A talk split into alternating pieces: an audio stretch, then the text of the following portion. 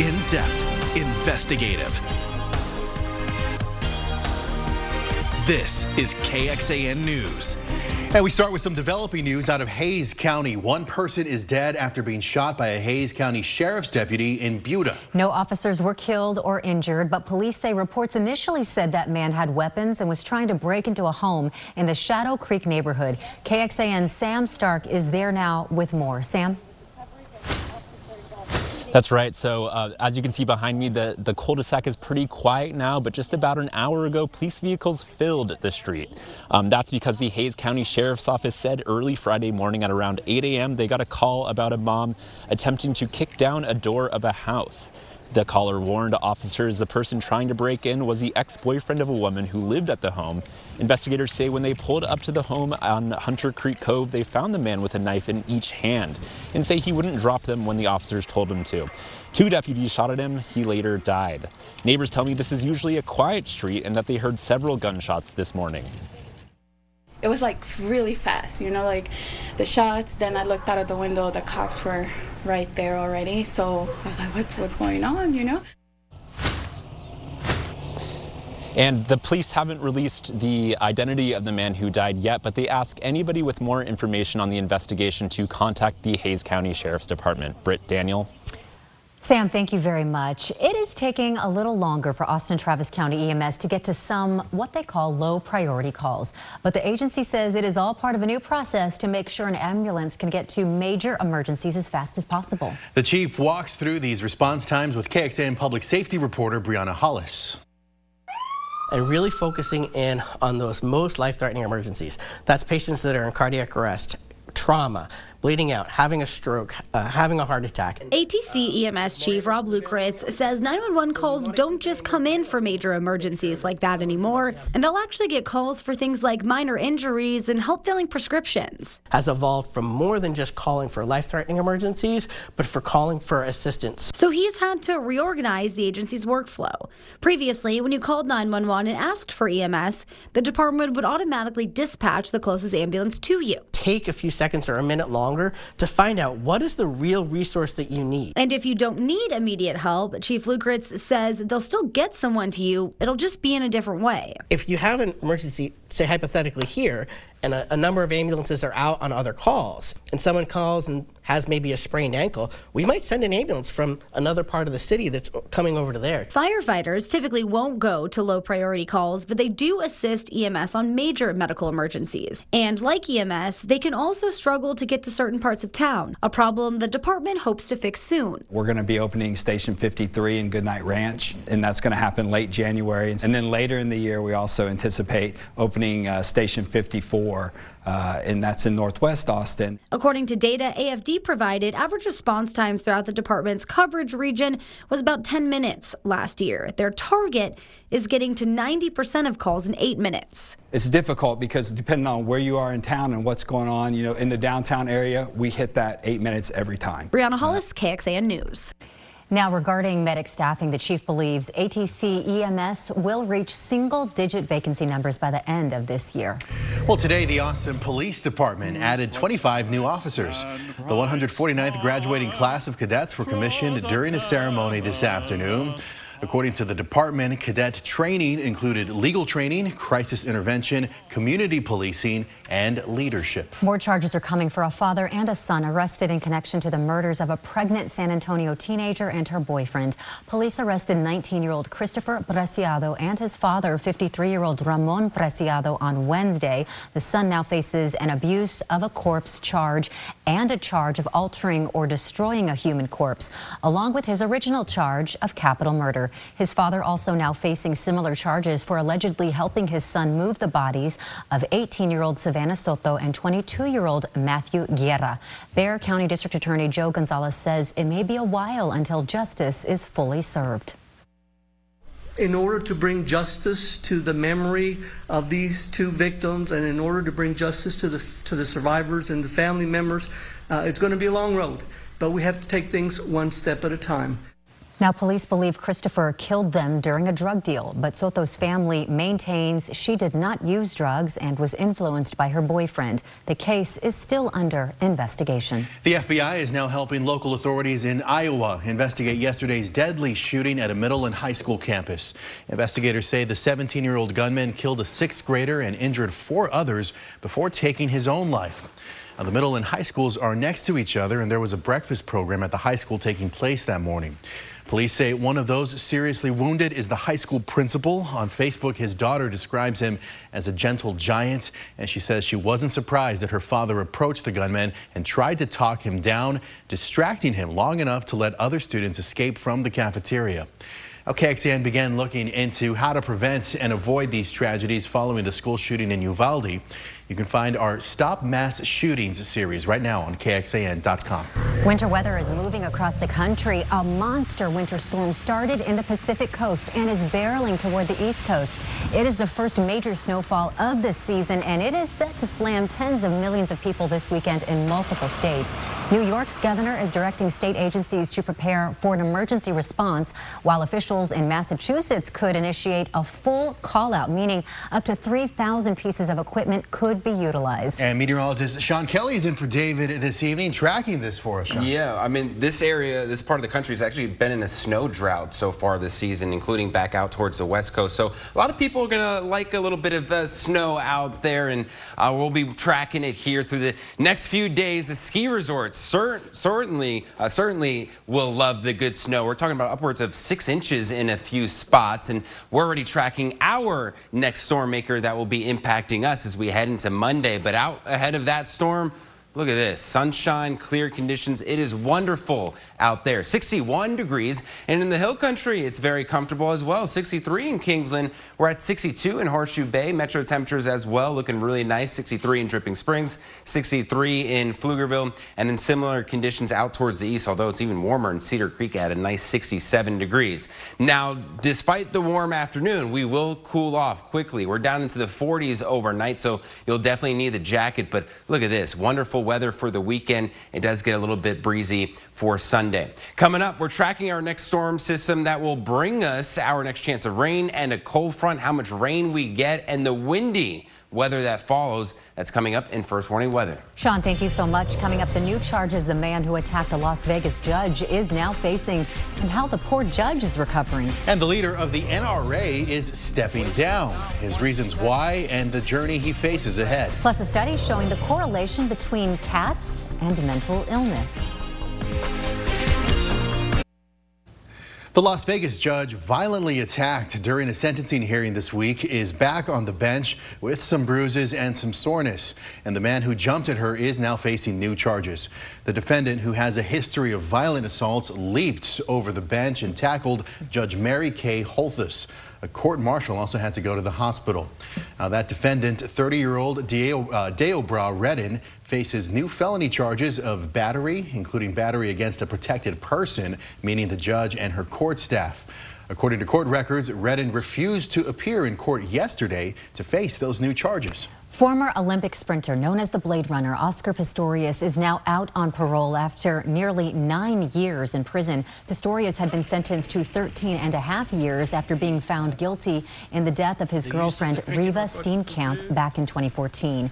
He shot her through the bathroom door. Pistorius claims he shot her by mistake, believing she was an intruder. But prosecutors allege he killed her intentionally following an argument. Now he's said to be living at his uncle's home in South Africa. Pistorius will strictly monitored for the next five years until he has served his entire sentence. He will have to attend programs on gender-based violence and continue therapy sessions on anger management, according to Steenkamp's attorneys. Well, it's been three years since rioters stormed the nation's capital. Now, a former D.C. police officer speaks on the importance of this year's election to make sure it never happens again. And we finally had a day with temperatures above average, 64 degrees for a high temperature as we get ready for our sunset at 544. This month has been beneficial in terms of rain. We're actually ahead of schedule. We're in a surplus of nearly an inch. We've seen about 1.4 inches at Camp Mabry so far in the month, and we're already tracking our next storm that will bring us some rain. We'll have that for you coming up. The country marks a somber anniversary tomorrow, three years since a mob violently overran the U.S. Capitol. Former President Trump accused of inciting the riots. He says the insurrection backs his claim the 2020 election was rigged, even though there is still no evidence of that. NBC's Bree Jackson has a look at how this is all playing out in the race for the White House. Nearly three years after former President Trump's supporters stormed the U.S. Capitol, our country continues to heal. Former D.C. Metropolitan Police Officer Michael Fanone sustained life threatening injuries that day. My concern is that too many Americans don't recognize the significance of January 6th. A new Washington Post University of Maryland poll found 50% of adults believe the protesters who entered the U.S. Capitol on January 6 were mostly violent, with only 21% saying the protesters were mostly peaceful. Republican presidential candidates were asked about the lessons the country learned. You know, I don't think it was supposed to be, what that was not supposed to happen. I think people went to protest, and I think it got out of hand. I think that we owe it, all of us, to make sure that doesn't happen again. Now, I will say, you had a lot of people show up at the Capitol. Not everybody did something wrong. Going into what is going to be a divisive 2024 election cycle, what do you think the most important thing someone like a President Biden can do? Fight like hell. To me, the only issue that matters is um, securing the future of our democracy. President Biden using an historic backdrop, Valley Forge, Pennsylvania, where soldiers fought in the Revolutionary War, to deliver his first major reelection campaign speech of the year. For January 6th, a date forever shared in our memory because it was on that day that we nearly lost America. Fanone, who was on the front lines at the U.S. Capitol, has this message. Well, I'm not a politician. Um, I'm just an average American. And I'm telling you that this is the most significant uh, election of my lifetime. An unforgettable moment in 2021, now playing a key role in the 2024 presidential election. In Washington, Bree Jackson, NBC News. The leader of the National Rifle Association is resigning just before the start of his civil trial in New York. Wayne LaPierre cited health issues for his departure. He is 74 years old and has led the NRA for more than 30 years. LaPierre and three other current and former NRA leaders have a lawsuit against them brought on by New York Attorney General Letitia James. It claims they violated nonprofit laws and misused millions of dollars of NRA funds to provide lavish lifestyles for themselves. All right, to the weather now. And Sean, it was nice to see the sun today. Yeah, for a change, right? It's yes. been so cold, it's been gloomy, and the sun just in time for the weekend. Oh, yeah, so we can celebrate some 60s because we have temperatures into the low, mid, and even upper 60s all across central Texas. And I showed you this picture yesterday, and I promised you some sunshine, and here we are. There's plenty of sun out in Fredericksburg. Maybe you're getting ready to head out to here tomorrow, Sunday fantastic weather. A little bit cooler right now, sitting at 58 degrees. It's going to be a pretty evening, but it's going to be pretty cold as well. Temperatures will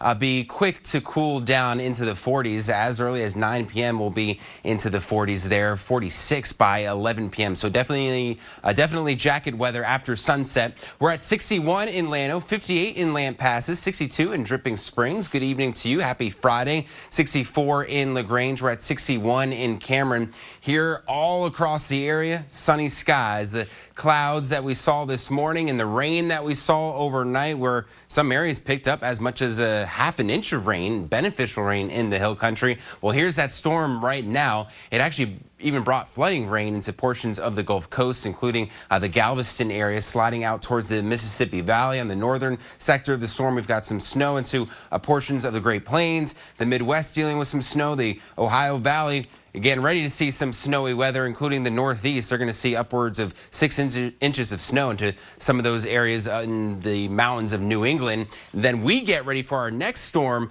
that is moving across the country, or will be moving across the Pacific Northwest through the day tomorrow by Sunday evening, bringing some snow into the Rocky Mountains, into the Great Basin, into the Four Corners there, then sliding down towards the south and east, bringing us a cold front with it. And then we're talking about rain chances that will increase for us. Late Sunday night, mainly in the form of mist and drizzle. Monday morning, isolated showers becoming a little bit more scattered by Monday afternoon. Potentially heavy rain and some thunderstorms from the Dallas area out into East Texas through the Houston Galveston area. Here at home, I think we're mainly just dealing with some showers and maybe at least briefly some steady rain before it moves out pretty quickly here by early Tuesday morning. We could even see uh, some of that heavy rain moving down towards the uh, Mississippi Valley and some snow from Oklahoma City into Kansas City as cold air filters in behind it. So here's the deal. We're not looking at severe weather. That risk looks to be east of the area. We'll continue to keep you updated if this does uh, kind of shift around a little bit, but the best chance for anything in the way of strong to severe storms will be from Houston out towards the uh, Louisiana area into the panhandle of Florida. How much rain do we see? Not as much as what we saw saw last night, but there could be maybe one or two isolated areas that picks up about a half an inch or so of rain. On average, though, probably uh, less than a quarter of an inch is expected. The main concern we have to watch out for this storm is the winds. It's going to be gusty. Out ahead of it, Sunday night, some 30 to 5 to 40 mile per hour wind gusts continuing on into Monday. Look at this. Monday night into Tuesday morning, we could be dealing with some 50 to 55 mile per hour wind gusts. You want to make sure anything that's lightweight outdoors, your yard furniture, things like that are kind of tucked away, maybe secured, including your garbage can, your trash can might end up down the street by Tuesday morning with some of these strong wind gusts. Cedar count remains low. Mold is low. Love to see that. I do expect cedar to spike as we get into Sunday night into Monday with some of those stronger wind gusts. But look at this weekend. Could not be any better. 60s, sunshine with that rain into Monday. Dry and cool into Tuesday. Beautiful weather by Wednesday. Sean, thank you so much. We hear the pros and cons of cannabis use coming up, but a new study shows it could be a pro when it comes to moving your body. And coming up tonight on Dateline. After they identified Gloria's body, police went to Yvonne's house to deliver the awful news. I remember them saying, We found a body. Before they could say another word, Yvonne collapsed to the floor. I was having an out of body experience.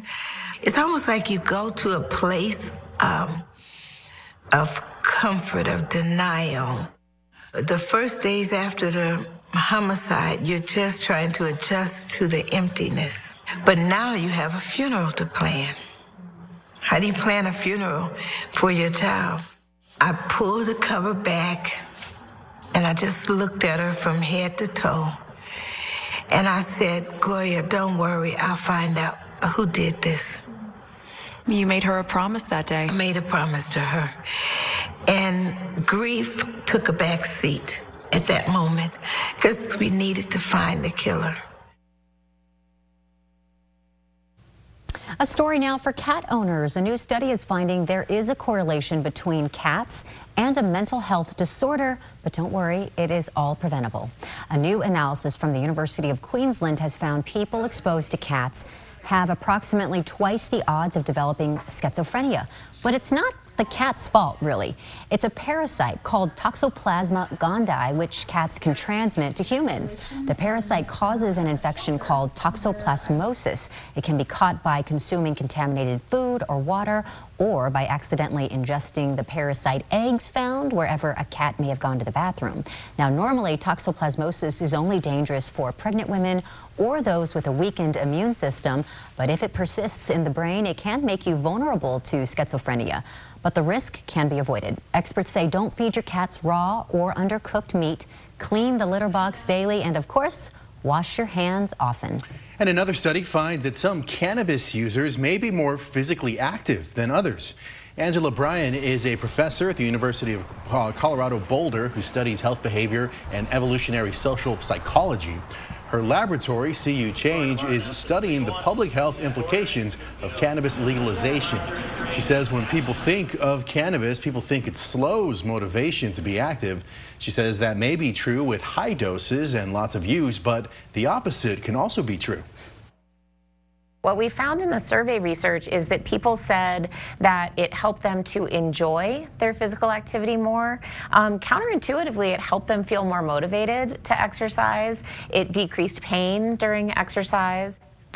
And the professor says those feelings can be similar to what people call a runner's high.